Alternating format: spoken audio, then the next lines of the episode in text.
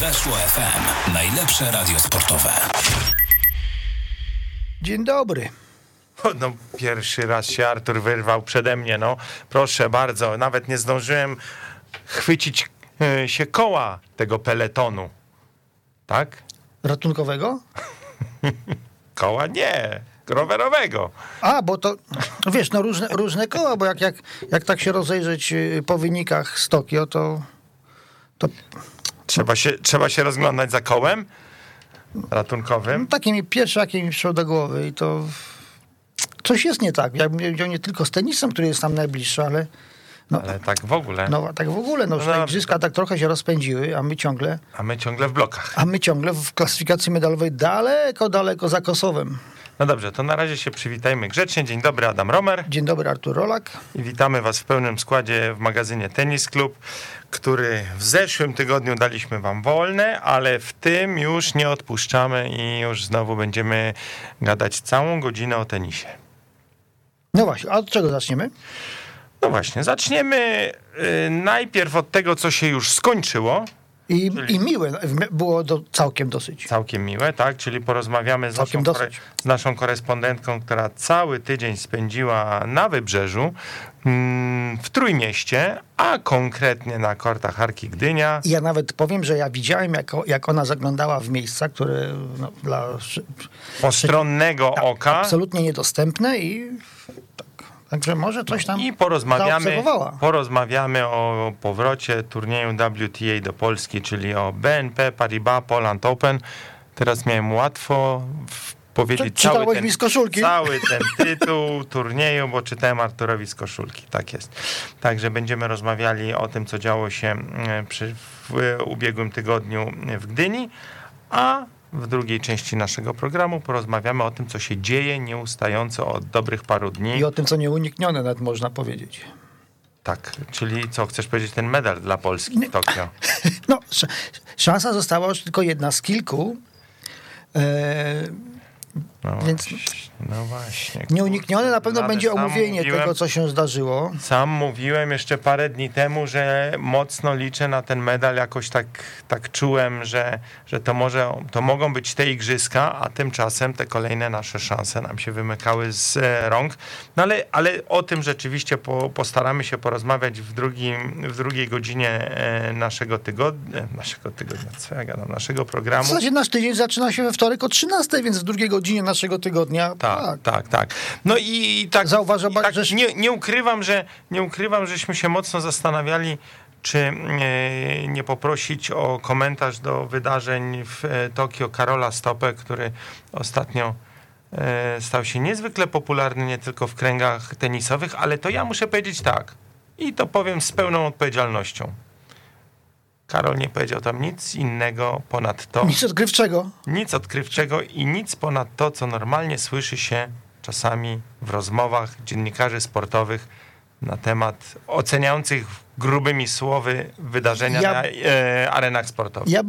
Ja bym nawet nie chciałbym nikogo oskarżać, bo nie znam okoliczności. Natomiast pierwsze, co pomyślałem, taki pierwszy komentarz, no ktoś Karolowi niezłą świnię podłożył.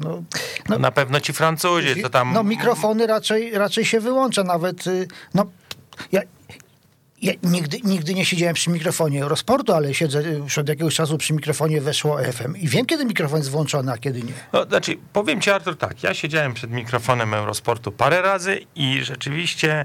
To, że cała techniczna strona tego zagadnienia dzieje się z Paryża, to trochę utrudnia, a do tego w ostatnich miesiącach dochodzi element taki, że niektórzy komentatorzy i w tym też właśnie Karol Stopa komentują pewne wydarzenia zdalnie, także to jeszcze jest dodatkowa trudność, ale tak jak powiedziałem, ja nie chciałbym tutaj Karola usprawiedliwiać, bo naprawdę... Ale tu dygresja. W grubych, co prawda, słowach, ale powiedział to, co wiedział. Ale tu dygresja. To dziwisz mi się, że ja nie jestem fanem, zwolennikiem, miłośnikiem nowych technologii. Kiedyś wszystko było proste. Jak nie przyszedłeś do studia, nie usiadłeś przed mikrofonem, to cię nie było słychać. Teraz możesz z kibla nie wychodzić i będzie ci cała Polska słyszała. To prawda. I dlatego powiem wam szczerze, to pisałem o tym nawet w korespondencji do Rzeczpospolitej z Rolanda Garrosa, że mam trochę takie wrażenie, że... będą nas stopniowo jako dziennikarze sportowych wykluczać te nowe technologie, bo muszę powiedzieć, że ja sam miałem lekkie problemy z ogarnięciem tego, w jaki sposób odbywały się konferencje prasowe na turnieju Rolanda Garrosa, a już nie mówiąc o tych wszystkich starszych dziennikarzach, których akurat w wypadku tenisa jest cała masa. A ci powiem, mogę anegdotę? Możesz. A słuchacze się zgadzają? Nie, to jest tak zwany milcząca zgoda. Pojechałem pierwszy raz, a byłem chyba 2 czy 3, na turniej pod tytułem Compact Cup. Grand Slam Cup, czy taki turniej, który tam był konkurencyjny dla ATP Masters. Monachium, tak, bardzo na bogato, dla chyba 8... dla 16 chyba, zdaje mi się. No dobra, w każdym razie grube pieniądze tak, wtedy... W każdym razie decydowała punktacja wyłącznie z turniejów wielkoszlemowych. Przyjeżdżam sobie do Monachium, wchodzę do biura prasowego, rozglądam się za maszyną do pisania, rok był 92, a tam ani jednej maszyny do pisania, same laptopy. I nie wiedziałeś, co z sobą zrobić. Nie, no, pierwszy dzień poświęciłem na eksperymenty metodą prób i błędów, bo przecież duma, już nie powiem, że duma narodowa, nie pozwalała mi zapytać obsługi, jak to się robi. No, mogę się pochwalić, że pod koniec dnia już wiedziałem mniej więcej, jak to działa, już tylko musiałem się dopytać, jak wysłać z tego faks. To o to już musiałem zapytać. No widzisz, no a teraz niestety te technologie... A to goni dużo szybciej, właśnie. Idzie dużo szybciej, tak. A to było raptem tylko 30 lat temu niecałe. No właśnie. Dobrze, tu my gadu, a tu trzeba dzwonić, bo przechodzimy wolnym krokiem do pierwszego naszego tematu, czyli... Gdynia, tak. I właśnie nieprzypadkowo postanowiliśmy poprosić naszą korespondentkę Lenę Chodorowicz o jej opinię i jej uwagi, ale też i jej wrażenia po turnieju. Tak, dlatego, że jakbyśmy tu zaprosili dyrektora turnieju Marcina Matkowskiego, to na pewno by mówił... Ja ci powiem, co on by powiedział. A no właśnie, dawaj, no co on by powiedział? Dyrektor Matkowski powiedział, że dziękuję wszystkim, którzy się utyrali po łokcie przy organizacji. Dziękuję oczywiście sponsorom, dziękuję wszystkim, którzy no tak jak już wspomniałem, bo dołożyli cegiełkę, że no i w zasadzie patrzy do przodu.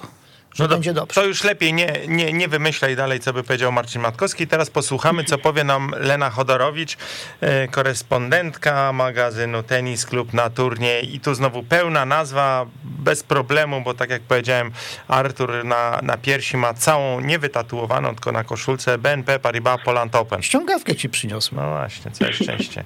Lena, opowiada, jakie są twoje wrażenia? Co ci się pierwszego kojarzy, jeżeli ktoś cię zapyta, jak było na Wybrzeżu, jak było w Trójmieście przez ostatni tydzień? Tak, dzień dobry. No, myślę, że moje wrażenia tutaj nie będą się różniły od wrażeń Marcina Matkowskiego, gdybyście go zaprosili, ponieważ ja mam same naprawdę pozytywne i to mówię w 100% szczerze. Kojarzy mi się na pewno morze, piękne położenie, no ale to ogólnie tak z miastem, nie tylko z turniejem, chociaż to też był duży plus dla zawodniczek, one też były zachwycone tym, że mogły sobie wejść schodkami i już mieć morze. Oprócz tego no, wspaniała atmosfera na turnieju, naprawdę codziennie, pomimo tego, że tak naprawdę od rana do nocy tam siedzieliśmy, no bo wiadomo, jest to dużo pracy, to wszyscy byli zadowoleni i z uśmiechem tam po prostu przychodziliśmy i wszyscy byli mega zadowoleni. Ja bym dodał jeszcze, Lena, że jedna rzecz teraz mi się to skojarzyło, że zrobiła to grupa ludzi, którzy się dobrze znają, żeby nie powiedzieć przyjaciół. Myślałem, przepraszam, że ci przerwę, myślałem, że Artur powie, że to zrobiła to grupa ludzi, która się zna na tenisie. To przypadkowo akurat. Nie, no. Tak, i zdecydowanie i to tutaj, jeśli chodzi o Marcina Matkowskiego i Kasię Matkowską, no i oczywiście też Tomka Wiktorowskiego, Tomasza Świątka, to są ludzie wszyscy związani z tenisem i to było po prostu czuć, że ten turniej był zorganizowany przez ludzi, którzy się na tym znają, którzy wiedzą też, co te zawodniczki potrzebują i też w biurze prasowym tak faktycznie mieliśmy tutaj grupę takich ludzi znających się, więc to też oczywiście super atmosfera, też kilku nowych wspaniałych ludzi poznaliśmy naprawdę, no same pozytywy. Lena, nowych ludzi, ty poznawałaś, bo na przykład ty nie masz prawa pamiętać, że wiele osób od tej obsługi bardziej technicznej to jeszcze było zaangażowanych zaangażowanych w organizację turnieju Prokomu w Sopocie, więc oni doskonale wiedzieli, tak jak mówić, czego zawodniczkom potrzeba, czego potrzeba mediom, czego potrzeba wszystkim osobom, które tutaj są w jakiś sposób z tym turniejem związane i to naprawdę dzięki temu funkcjonowało. I tuż, żeby dopuścić do głosu ciebie, tylko ja jako ostatnie zdanie powiem. To, co powiedziała Raquel Martin, że z turniejów, które były organizowane po raz pierwszy, ten był zorganizowany najlepiej. Z tych, na których ona była. Tak. I to właśnie też chciałam dodać, tylko ja te słowa usłyszałam od pani supervisor, od PAM, nie pamiętam już teraz nazwiska. O tak, dokładnie. Tu też dokładnie to powiedziała, że wśród 250-tek zdecydowanie możemy tutaj walczyć o czołówkę, co jest zwłaszcza dla nas świetną wiadomością, biorąc pod uwagę to, że po prostu to była pierwsza edycja i też niektóre rzeczy były dla nas nowe, więc bardzo miłe słowa i wydawały się naprawdę szczere, więc też dla nas ogromny tutaj plus. No, to temu ja bym się akurat mniej dziwił, bo powiem tak jak Artur sam... Bo ty się dziwisz, ja się w ogóle nie dziwię, właśnie, ja się z tego spodziewałem. Bo przecież doświadczenie z czasów Prokomu, dobre miejsce, a poza tym właśnie chyba głównie ludzie, czyli właśnie te dwa nazwiska, które padły, czyli Matkowski, Wiktorowski, ale tu bym jeszcze też pewnie parę osób do tego dodał, to gwarantowały też z punktu widzenia WTA, że to będzie na pewno dobrze zorganizowany turniej. Ja podam jeden cholernie prozaiczny przykład, ale naprawdę rzecz niby nieważna, ale to jest to coś, przy czym się bardzo często zderzamy podczas prowadzenia biura prasowego innych imprez. Dostęp do elektryczności dla dziennikarzy. Tutaj było w zasadzie było tak, że każdy miał do dyspozycji dwa gniazdka. To jest w ogóle fenomen. Zwykle jest tak, jak mamy jedno do podziału na dwóch, to oni są szczęśliwi, zwłaszcza fotoreporterzy, którzy napstrykają tych zdjęć, potem muszą je gdzieś wysłać w kosmos, tak? A tutaj przychodzi, siada przy biurku i każdy z nich ma do dyspozycji dwa gniazdka. To jest rzecz niespotykana, mówię, naprawdę. Tak, to prawda. Lepiej byłoby zapytać jakiegoś dziennikarza, co on o tym sądzi, ale wierzę ci, Artur, na słowo. Dziennikarzy w ogóle tam nie wpuszczaliśmy. Właśnie, po co?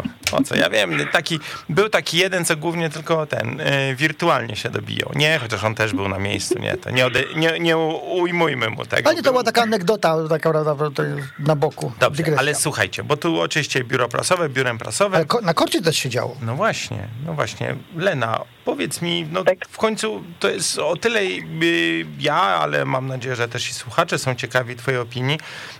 To był z twojej perspektywy pierwszy tak duży turniej, który można powiedzieć przeżyłaś od pierwszego do ostatniego dnia. To z punktu widzenia sportowego powiedz, co cię najbardziej, jakie są twoje, że tak powiem, obserwacje takie stricte sportowe? Na pewno, jeśli chodzi, może zacznę od takich wyróżniających się tutaj dla mnie tenisistek, to Gruzinka Gorgodze, której ja osobiście wcześniej nie znałam, nie kojarzyłam i ona z kwalifikacji dostała się do ćwierćfinału, więc świetny wynik i bardzo waleczna. Potem przegrała w ćwierćfinale z Kristíną Kuczową i zapisały się tak naprawdę w historii tego sezonu WTA, bo pobiły rekord wcześniej ustalony, jeśli chodzi o długość meczu. Grały 3 godziny i 55 minut, więc to naprawdę mi zaimponowało. Też Kasia Kawa.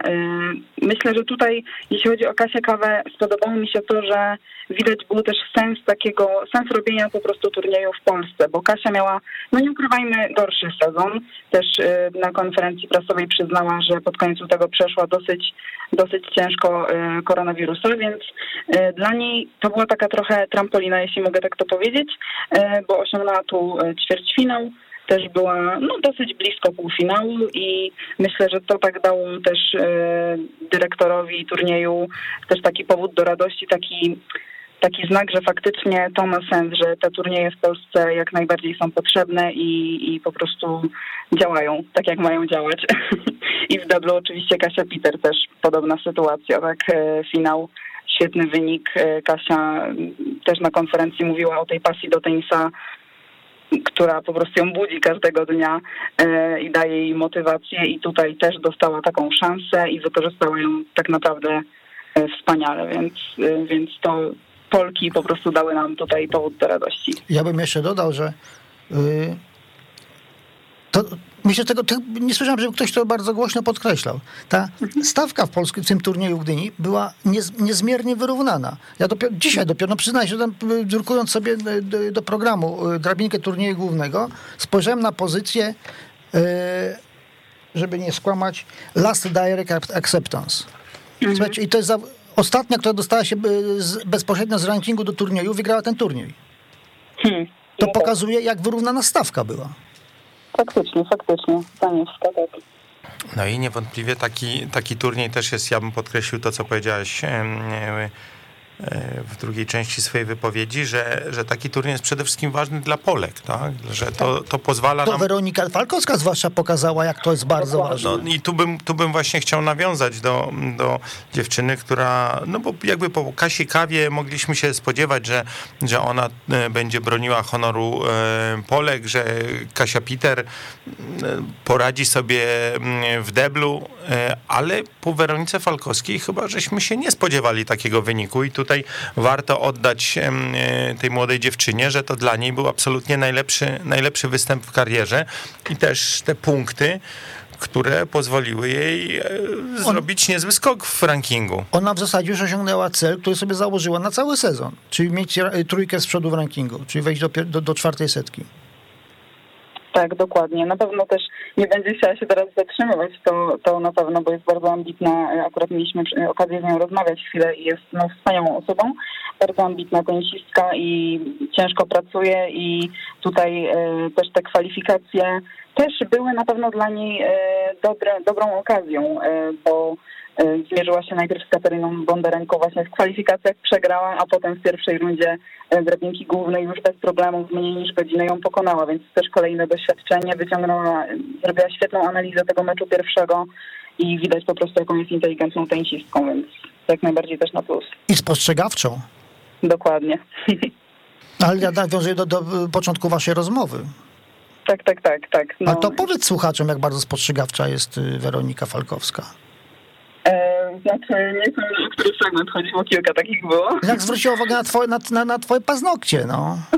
Tak myślałam, że o to chodzi, tak. Pierwsze co, to powiedziała mi, że mam bardzo ładne paznokcie, co od razu rozluźniło atmosferę i tylko się przekonałam, że jest po prostu super, super normalną osobą. Jako świadek dodam, że obie panie rozmawiające o tym były równo spięte, ta zadająca pytanie i ta odpowiadająca. Tak, nie, naprawdę bardzo, bardzo fajna rozmówczyni też. Ja bym jeszcze jedną rzecz dodał właśnie, ponieważ ja Weronikę Falkowską znałem tylko bardziej ze słyszenia jako osobę, która kiedyś w Mistrzostwach Polski do lat 14-16, opowiadałem o tym na antenie ze 2 razy, oddała punkt przeciwniczce, a gra toczyła się na kordzie twardym, więc nawet to było nie do sprawdzenia. Po prostu uznała, że piłka była w korcie, sędzia niepotrzebnie krzyknął out, oddała punkt, przegrała ćwierćfinał. Zagadałem ją na to. To powiedziała, że ona by się źle czuła, niekomfortowo wygrywając w taki sposób. I potem jak słuchałem właśnie, jak rozmawiałyście, jak ona w ogóle się zachowuje, jak rozmawia na konferencjach prasowych, no ona mnie po prostu zamruczyła. Tak, dokładnie. Też słyszałam właśnie historię o tym, jak Fer się zachowała na korcie kilka lat temu od ciebie i też mnie to bardzo urzekło. I takie sytuacje myślę, że pozwalają naprawdę obdarzać sympatią takich tenisistów, bo to jeszcze nie był poziom, gdzie kamery są wokół tortu i wszyscy to widzą, więc to nie było na pewno nic na pokaz, tylko szczerze chciała być sprawiedliwa i to się zapamiętuje po prostu. A propos kamer, mikrofonów, pierwszy wywiad na korcie, prawda? To też była przezabawna historia, kiedy na pierwsze pytanie odpowiadała tak strasznie nieśmiało, przerażona wręcz była, że no musi mówić do mikrofonu, słucha ją kilkaset osób na trybunach, ale jak się rozkręciła, to tak kiedy rozmowa na kocie się kończyła, to miałem wrażenie, że jej mało trochę tego było. Tak, rozkręciła się dokładnie. To znaczy, że przed kamerami też sobie kiedyś poradzi. No na pewno. Miejmy nadzieję, że dostanie jeszcze swoją szansę, żeby przed tymi kamerami zabłysnąć. A powiedz mi, Leno, jeszcze trochę opowiedz o tych dziewczynach, z którymi miałaś okazję, że tak powiem, mieć do czynienia najdłużej, czyli z finalistkami. Co byś powiedziała o zwyciężczyni turnieju, Marynie Zaniewskiej i o Kucowej, o Słowaczce, która, jak już zdążyłaś powiedzieć, rozegrała i wygrała najdłuższy jak do tej pory tegoroczny mecz w turnieju WTA, czyli jak to było? 6-7, 7-6, 7-6? Dobry, znaczy więcej gemów się już nie da. Więcej się nie da, tak. Można to wydłużyć ich czas. Tak, tak. To co nam możesz opowiedzieć o tych dwóch dziewczynach, które w Gdyni spędziły najwięcej czasu? No na pewno więcej mogę powiedzieć o Marynie Zaniewskiej, ponieważ potem jeszcze udała się na konferencję prasową, potem też była sesja, więc troszeczkę dłużej udało nam się czasu z nią spędzić. Natomiast jeśli tak jedno zdanie o Kristínie Kuczowej, no to też wydaje się przemiłą zawodniczką, też w ogóle ma oburęczny forehand i backhand, więc na to też warto zwrócić uwagę, bo to też rzadko spotykane, ale po finale spotkał nas naprawdę miły obrazek też dla turnieju. Myślę, że to bardzo, bardzo takie korzystne, że dziewczyny usiadły na jednej ławce i rozmawiały i przytuliły się. To też zawsze fajnie wygląda. Natomiast właśnie już Maryna Zanevska też udała się na konferencję prasową, bardzo cierpliwie, długo, obszernie odpowiadała dziennikarzom, pomimo że na pewno już też gdzieś w głowie chciała udać się na obiad. Też powiedziała, że właśnie ze zwyciężczyniami gry potrójnej idzie na obiad do jakiejś ukraińskiej restauracji, bo ona podkreśla te swoje ukraińskie korzenie. Z Odessy jest. Więc bardzo, bardzo miła dziewczyna. Potem właśnie udałyśmy się też na sesję zdjęciową i bardzo normalna, bardzo taka troszeczkę też zszokowana. Jeszcze mówi, że nigdy tylu powiadomień nie dostała na telefon i troszeczkę nie wie, co ma robić, ale też opowiadała o swojej drodze. Mówi, że wiele przeszła. Nie znamy też szczegółów. Domyślam się, że też kwestia jakichś kontuzji, bo podczas swojej przemowy pomeczowej też wspomniała o fizjoterapeutach, o lekarzach turnieju, że bardzo im dziękuję. To też nie zawsze się zdarza w przemowach pomeczowych. Tak, jednak... Przepraszam, co ona dosłownie powiedziała, że tak. Uratowaliście mi życie w tym tygodniu. Tak, dokładnie tych słów użyła, więc też widać, że tam jakąś... Zajrzeliście. Bark, był prawy bark, na pewno gała z oklejonym prawym barkiem na ceremonii, to nie było. Myślałem, że mówiliście o tym, o stanie jej konta. No bo to też jak wiecie doskonale, na tym poziomie rozgrywkowym to jednak każde pieniądze, które wpadają na konto. Ja muszę jeszcze jedno dodać a propos tej sesji zdjęciowej. To będzie taki komentarz lekko męsko-szowinistyczny, ale lekko, Lenka, zapewniam. Ponieważ trzeba było na nią poczekać, bo na konferencję przyszła prosto z kortu, w stroju sportowym, tym, którym grała finał, w tej sukieneczce. Natomiast sesja odbywała się już na galowo. I nasz turniowy fotoreporter pochwalił. Bardzo szybko się uwinęła, bardzo szybko się przebrała, wcale nie musiał na nią długo czekać. Jak znamy życie, mogło to potrwać równie godzina. Trwało, nie wiem, czy kwadrans. Tak, trwało 10 minut, szybko do hotelu weszła i wyszła kilka minut później zupełnie w innym stroju, w makijażu i naprawdę widać, że też może jej się po prostu na ten obiad spieszyło. Ale pewnie tak, ale ja bym powiedział, że jest to także szacunek dla czyjejś pracy. Tak, to na pewno. Też bardzo miła właśnie dziewczyna, dużo razy powiedziała słowo dziękuję do dziennikarzy, którzy jej zadawali pytanie, że dziękuję za pytanie. Też widać, że naprawdę bardzo dobrze wychowana. Ale zwróciłaś też uwagę podczas ceremonii dekoracji, jaka była speszona na początku, jak musiała coś powiedzieć, bo taka nieśmiała, a w ogóle to pominęliśmy jeden wątek przecież. W zasadzie każda by się mogła czuć na jej miejscu identycznie, ponieważ w ćwierćfinale grały już wyłącznie zawodniczki, które jeszcze nigdy do tej pory nie zdobyły tytułu mistrzyni WTA, więc każda z nich czuła jakąś ekstra presję, tak? Bo to była niesamowita szansa i Maryna Zanevska akurat ją wykorzystała. Dokładnie, ale ona też powiedziała potem, już nawiązując tylko do samego finału, chociaż myślę, że czuła to przez, tak jak mówisz, od ćwierćfinału już mogła to czuć, ale w finale ona powiedziała, że jak nie wykorzystała tych pierwszych 4 piłek meczowych, to ona wiedziała, że jeśli przegra ten mecz, to zasłużenie. Więc to też jest takie, że zdawała sobie sprawę tak z tego, że po prostu ona źle postąpiła podczas tych piłek meczowych i była w stanie to przyznać, ale stwierdziła, że potem zaczął się tiebreak, kolejna szansa i spróbuje jeszcze raz po prostu domknąć mecz w dwóch setach, no i jej się to udało. I też warto chyba jeszcze powiedzieć parę ciepłych słów o finalistce, bo to też jej konferencje na korcie, to też była sprawa, bym powiedział, no przezabawna. Nawet żałuję, że to się musiało odbywać po angielsku ze względu na transmisję w telewizji WTA, bo gdyby pójść tropem turniejów warszawskich, a zwłaszcza Warsaw Cup by Heroes i zadać je pytanie po polsku i wysłuchać odpowiedzi po słowacku, zapewne brzmiałoby to o wiele zabawniej i ciekawiej, no bo jednak te podobny, ale nie identyczny język, to zawsze jakieś anegdoty z tego się rodzą. Natomiast to, w jaki sposób ona do tego podchodzi, no widać, że to chciała, natomiast nie jest to... Przegrany mecz to nie jest nieszczęście, to życie na tym się nie kończy. I to... Pamiętasz, jak prosiła, żeby pozdrowić, jeszcze coś powiem, tak? Koniec, ostatnie pytanie, ona jeszcze do mikrofonu, jeszcze muszę coś powiedzieć. Tak, pozdrowienia dla cioci. Tak. I trzeba też jeszcze wspomnieć o kibicach, którzy chyba było 4 kibiców. Tak, specjalnie przyjechali ze Słowacji na ten mecz. Tak. I przebrani właśnie w stroje narodowe i ona, to już nie wszyscy widzieli, bo to już było po transmisji, ale w ramach, ona dostała oczywiście puchar za finał i też jeszcze szampana i ona tego szampana po prostu podeszła i im przekazała po meczu. Też już myślę, że kamery tego nie wychwyciły, to już było kilka minut po transmisji i no było to bardzo urocze i akurat blisko to obserwowałam, kilka zdań zamienili, przekazała im to i po prostu podziękowała za wsparcie i świetnie, naprawdę świetny widok. Ja myślę, że ci 4 dżentelmeni jeszcze siedzą w Gdyni, bo nie mogą ustalić, kto będzie prowadził. Bo ta flaszka szampana to nie takie zwykłe 0,75, żeby sobie nasi słuchacze nie pomyśleli, że to był jakiś taki. Że to była jednorazówka. To była porządna flaszka jak z Formuły 1. Dokładnie, chyba 3 litry czy coś takiego, tak.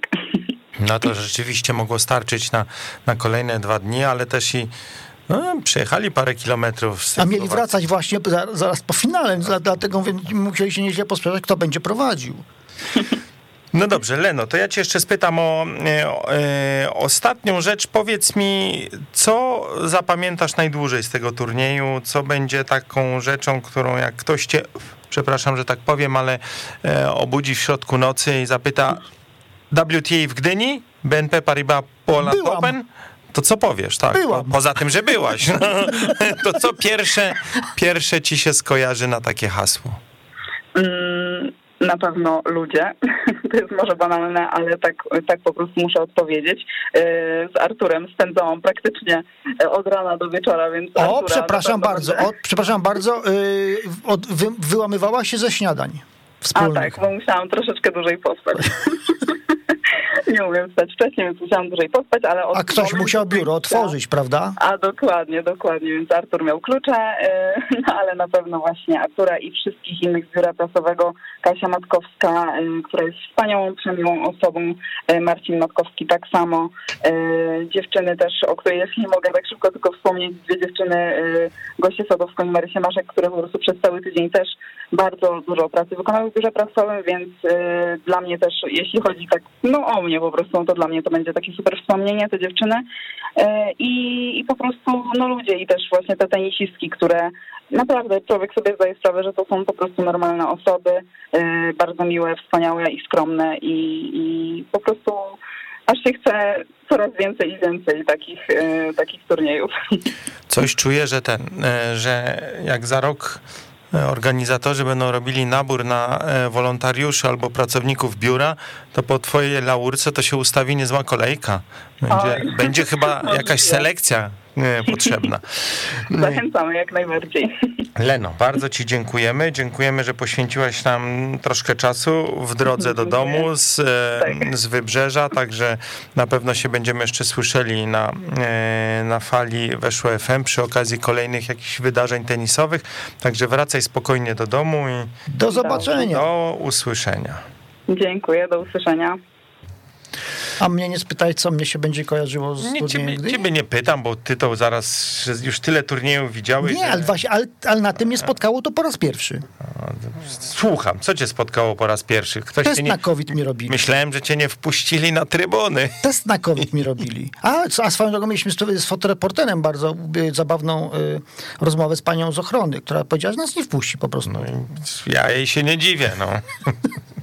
Ale pierwszy test na COVID, tak, to warte zapamiętania. No, to chyba akurat w dzisiejszych czasach nie jest jakiś coś. Ale ja do tej pory nie miałem. No właśnie, czyli już widzisz, no jesteś po prostu za późno. Żadna bumaga z zaświadczeniem, że człowiek zaszczepiony nie pomaga. Słuchaj, ja mam tutaj taką, muszę zrobić trochę skok w bok, bo jak zaczęliśmy rozmawiać o turnieju WTA w Gdyni, jak zaczęliśmy rozmawiać o... poczekaj, jak ma Gorgodze na imię? Ekaterinę.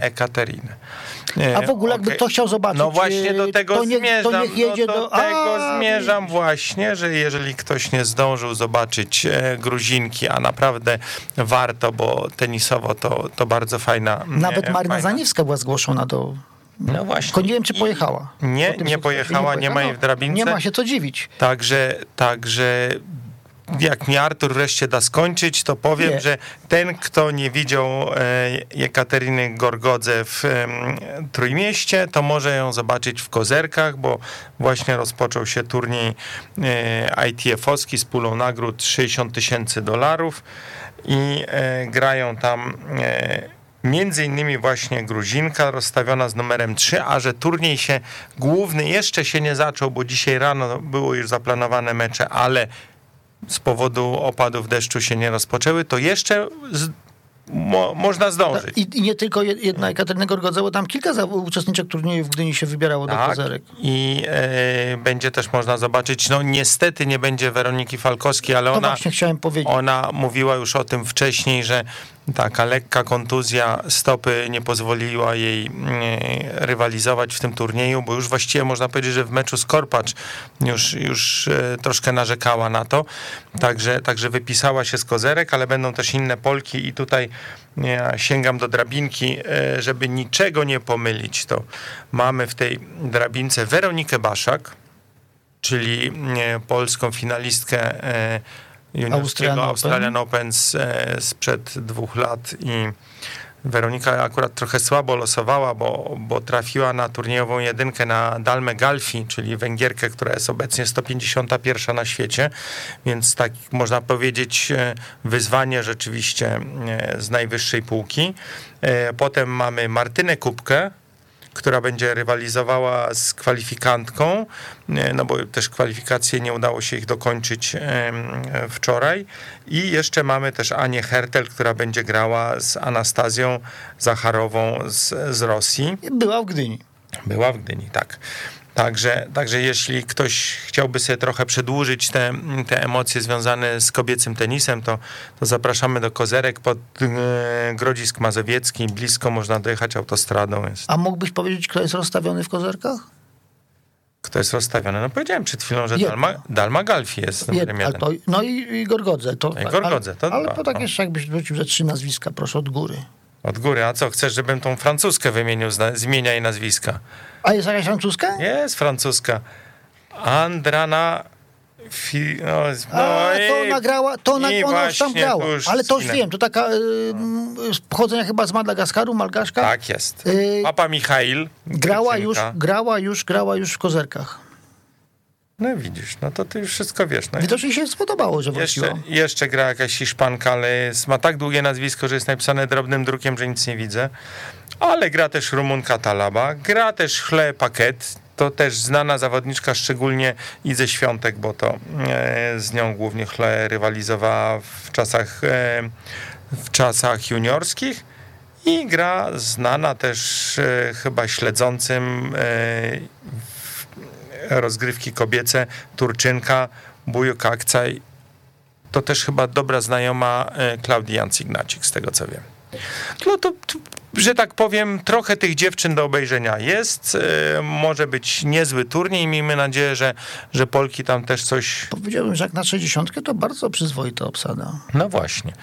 Także, no i tak jak mówię, no troszkę szkoda, że tylko 3 Polki, ale ale rozmawialiśmy też z organizatorami, którzy mówili, że zarówno Magda Fręch, jak i Kasia Kawa, które grały w Gdyni, wybierają się już za ocean, żeby złapać tam trochę przetarcia na kortach twardych. No, i one już muszą do US Open przygotować. Już powoli, które się szykują tak do eliminacji, do turnieju głównego US Open, Także tutaj są jakby usprawiedliwione. Ja mam nadzieję, że te 3 polskie nazwiska, które żeśmy wymienili z tej drabinki, będziemy mogli też wymieniać i dalej.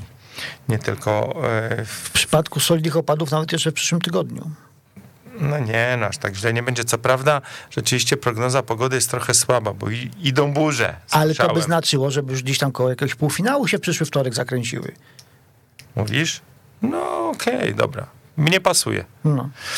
No dobrze, no to był ja taki... Dobrze pamiętam, padło im nazwisko Iga Świątek?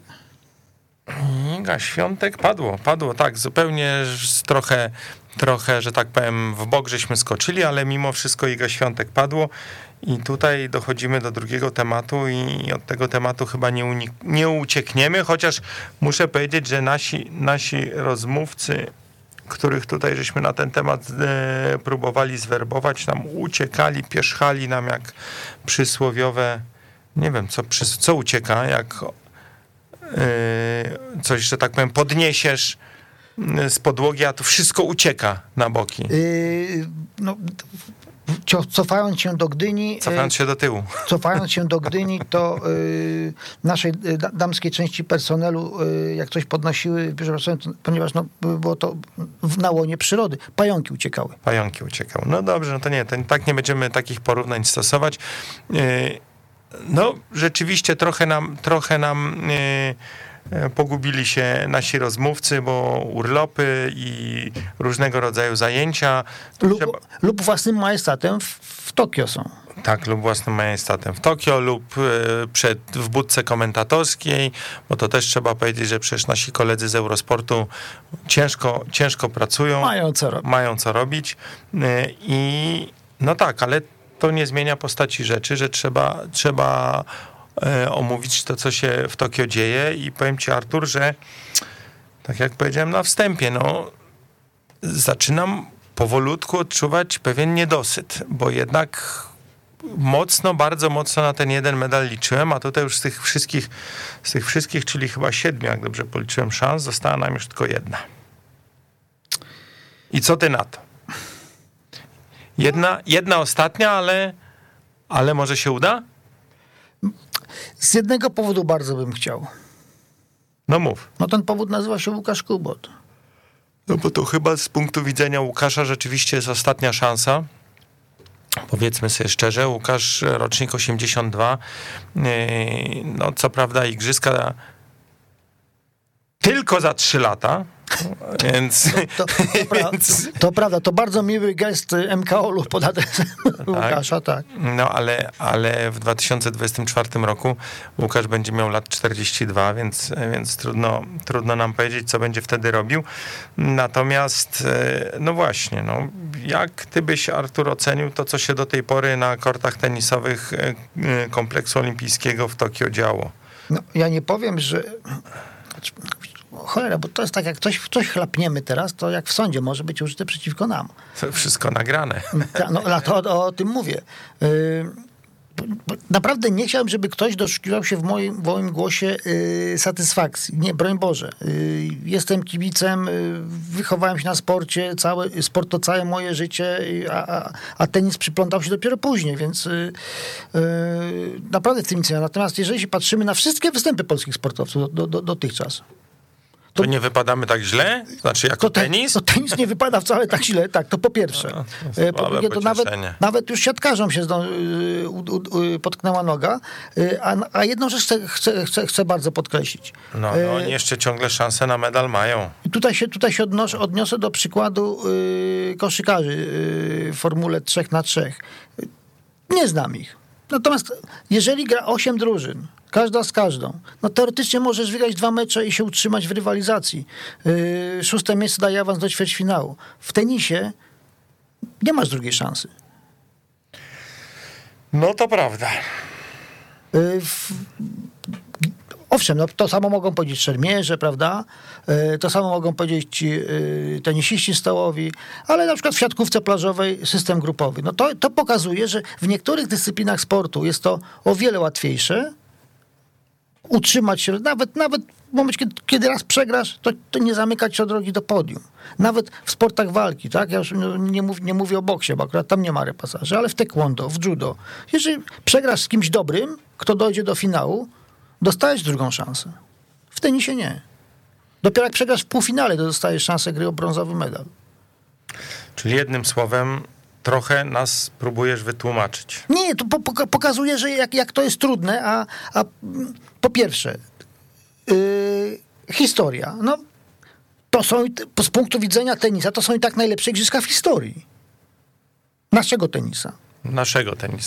No liczba meczów wygranych, bym powiedział, została wręcz podwojona. No już nie wiem, rzucam tak z pamięci. No nie sprawdzam, ale jest to, myślę, że teza bardzo prawdopodobna. To po pierwsze. No nie wiem, poczekaj, tak się zastanawiam, jak to było w Pekinie, bo w Pekinie tam na pewno para Fürstenberg-Matkowski doszła do ćwierćfinału, wydaje się. No ale ćwierćfinał w deblu to są dwie rundy. Dwie rundy, tak. To są dwa wygrane mecze. Mhm. Więc jak sumujemy wszystkie mecze wygranych przez polskich tenisistów na wszystkich igrzyskach przed Tokio, to może się okazać, że Hubert Hurkacz i Iga Świątek wygrali dokładnie tyle samo.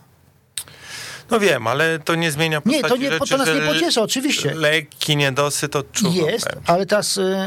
Ale czy tylko my? Widziałeś drabinkę, co się dzieje w singlu u kobiet? No, ja myślę, z czterech półfinalistek Wimbledonu na igrzyska pojechały 3. Nie masz w turnieju żadnej. Widziałem taką informację, o której też można ją powtórzyć tu, że żadnej mistrzyni wielkoszlemowej już nie ma w tym turnieju. Tak. To być może coś... Tu może potrzebny jest, nie wiem, psycholog, czy może... Czyli aktualnej może, o tak powinienem dodać, bo... No aktualnej... Bo jedna jest na pewno Garbin Muguruza.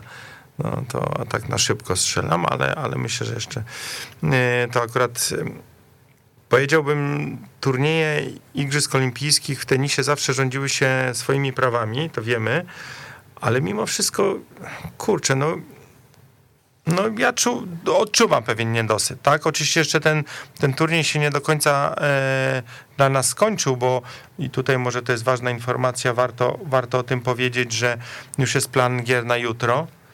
To dzięki uprzejmości, a dokładnie dzięki wiadomości z mediów społecznościowych od Dominika Senkowskiego, który w Tokio jest na miejscu. Znamy już plan gier i wiemy, że Iga Świątek i Hubert Hurkacz wyjdą jako trzeci mixed na korcie numer... ja już po prostu nic nie widzę, no ale w każdym razie będzie to trzeci mecz na korcie numer 5 chyba, jeśli dobrze widzę. Czyli rywalizacja zaczyna się w ogóle 12:30 czasu tokijskiego, czyli to z naszego punktu widzenia to jest 5:30 i najpierw jest jeden mixed, najpierw jest debel, gdzie gra Murray Salisbury, czyli starszy Murray. Tak? Dobrze mówię? Starszy Murray gra z Salisburym? Czy młodszy? Andy Murray gra z Salisburym. To młodszy Murray. Przepraszam, nie, bo mi się... A starszy gra ze Skupskim. O, tak jest. Tak, masz rację. I grają z parą chorwacką, także będzie to wyrównany mecz na pewno. Potem jest pojedynek debla kobiet. Matek Sanz-Pegula, czyli pogromczynie Magdy Linetti i Ali Rosolskiej, będą grały z parą brazylijską. I w trzeciej kolejności właśnie na kort numer 5 wyjdzie para Świątek-Kubot, która się mierzy. Jak zapewne wszyscy ci, co śledzą, to wiedzą, bo już drabinka turniejowa też jest znana. Będą grali z Badosą i Kareniobustą. I tu powiem ci tak, Artur, ja wszystkim powtarzam, że ten miks to jest taka dyscyplina, że tam każdy z każdym może wygrać. Tak, tam nie ma faworytów. Jakby zrobić, nie wiem, 8 par system każda z każdą, to myślę, że 6 zwycięstw dawałoby złoty medal, a z 4 też można by się koło podium zakręcić. No tak, ale to nie jest koszykówka 3x3, więc niestety systemu grupowego nie ma. Tutaj trzeba każdy kolejny mecz wygrywać No i na pewno będziemy bardzo mocno kciuki trzymali za polską parę, ale powiem tak, no wracam do tego, od czego zacząłem, czyli od tego lekkiego niedosytu. Ale spójrzmy na to szerzej, bo tak się zastanawiam się, bo to od niedzieli, mając, już jak się turniej skończył, mając teraz na uwadze to, że się spotkamy dzisiaj, będziemy o tym rozmawiali. Medali nie ma. Kosowo 11 osób wysłali na igrzyska i a już 2 medale. Złote tak. Trudno zwalać wszystko oczywiście na pandemię, ale nie wiem, przypadek, czy jakiś zbieg okoliczności, czy ewentualnie jako kraj od strony sportu nie poradziliśmy sobie z pandemią może aż w taki sposób. Gdzieś coś się zacięło. Czekamy na lekkoatletów, tak? Którzy są ostatnio autentycznie potęgą. Mamy, można zaryzykować stwierdzenie, że mamy nowy Wunder Team w pewnym sensie. Lekkoatletyka zacznie się jakoś tak chyba pod koniec tygodnia dopiero. Źle by było, gdybyśmy z pierwszym medalem na lekkoatletów czekali. To na pewno.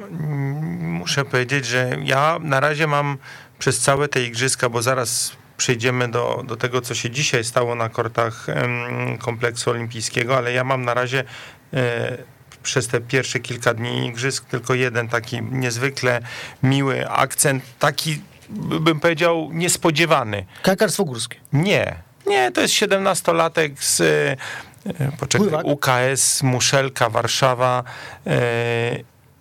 Kurczę, teraz mi wyleciał, jak ma na imię ten chłopak, ale na pewno Chmielewski, 17-latek, rocznik 2004 i chłopak właśnie awansował do finału 200 metrów delfinem.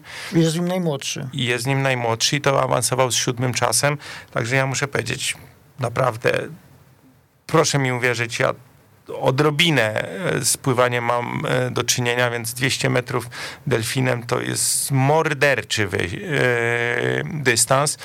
By nie powiedzieć królewski, tak, mnie się zawsze kojarzy Michael Gross, czyli mistrz olimpijski z Los Angeles z 1984 roku, czyli facet, który wtedy zdobywał laury.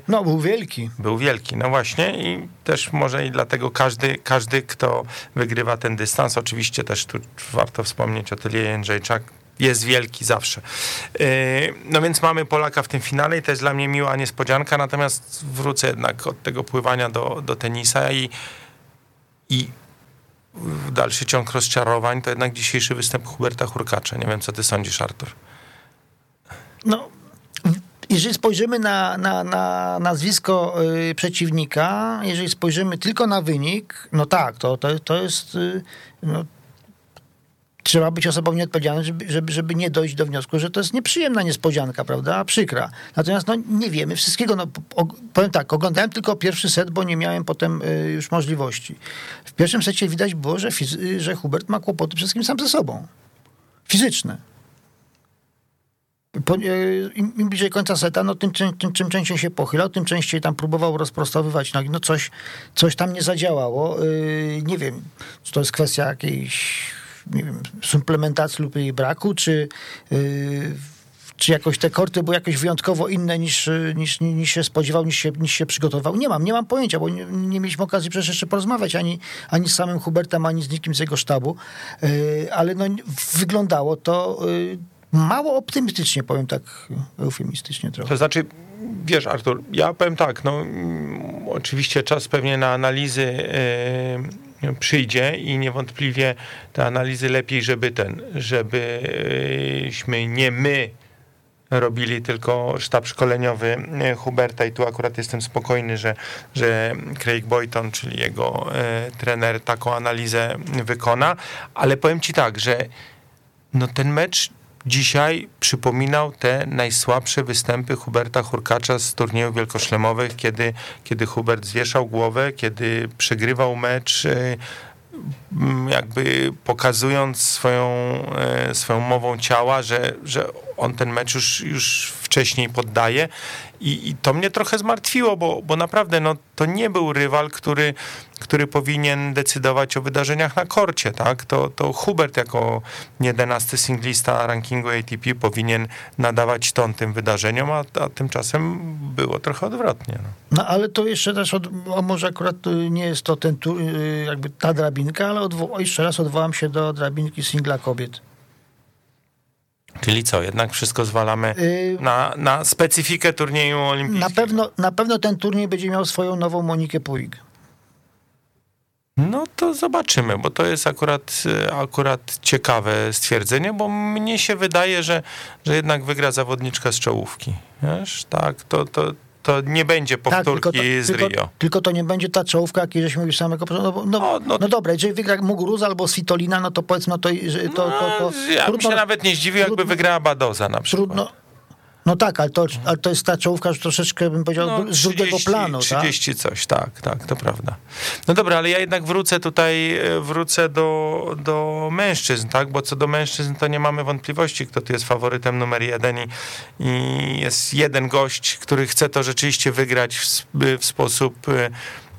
jest niezwykle zdeterminowany, a wszyscy inni tak się czają gdzieś daleko za jego plecami i dlatego też oczywiście ja nie mówię o Hubercie Hurkaczu jako kandydacie do medali, czy nie mówiłem nigdy, bo aż tak daleko bym nie wybiegał, natomiast właśnie jednak chodzi mi o ten dzisiejszy występ i to dzisiejsze rozczarowanie. No nie można przegrywać w takim turnieju z gościem, który jest 143 w rankingu i jeszcze do tego trafia na Igrzyska Olimpijskie trochę taką boczną furtką, bo dostał zaproszenie od ITF-u na ten turniej i no okej, ja wiem, że może taki jest bardziej zdeterminowany, no ale to Hubert naprawdę ma całą masę narzędzi i to zdecydowanie więcej tych narzędzi ma niż Liam Brady, żeby taki mecz wygrać.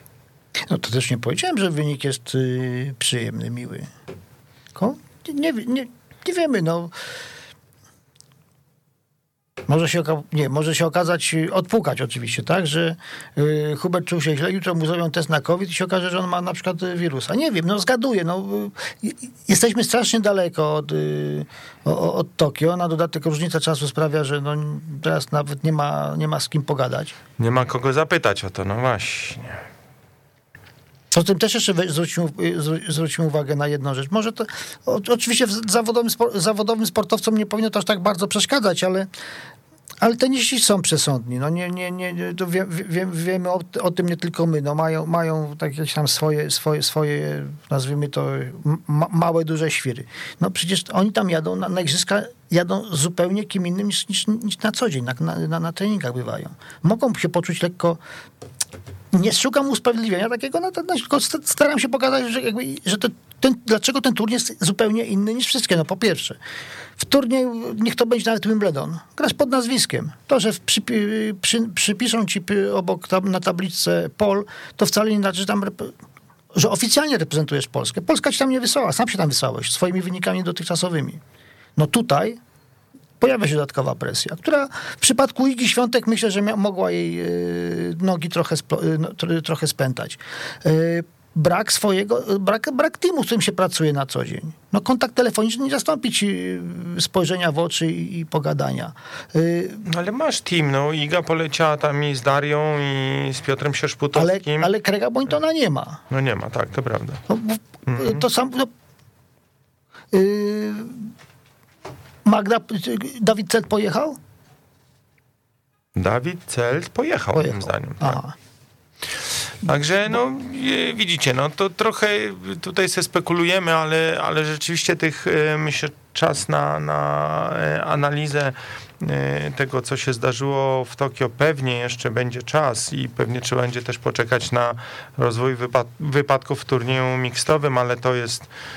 stoi pod wielkim znakiem zapytania, bo to mówiliśmy już o tym, że przynajmniej to jest moja opinia, nie wiem jak twoja, że to... Ale chyba się zgodziliśmy, że to wielka loteria i że nie wiadomo, co z tego wyniknie i że gdzieś tam ten medal się może urodzić. W przypadku mixtów, to No jeżeli Laura Robson została mistrzynią olimpijską, no to przepraszam bardzo. Ale no. Z Andy Murrayem, no.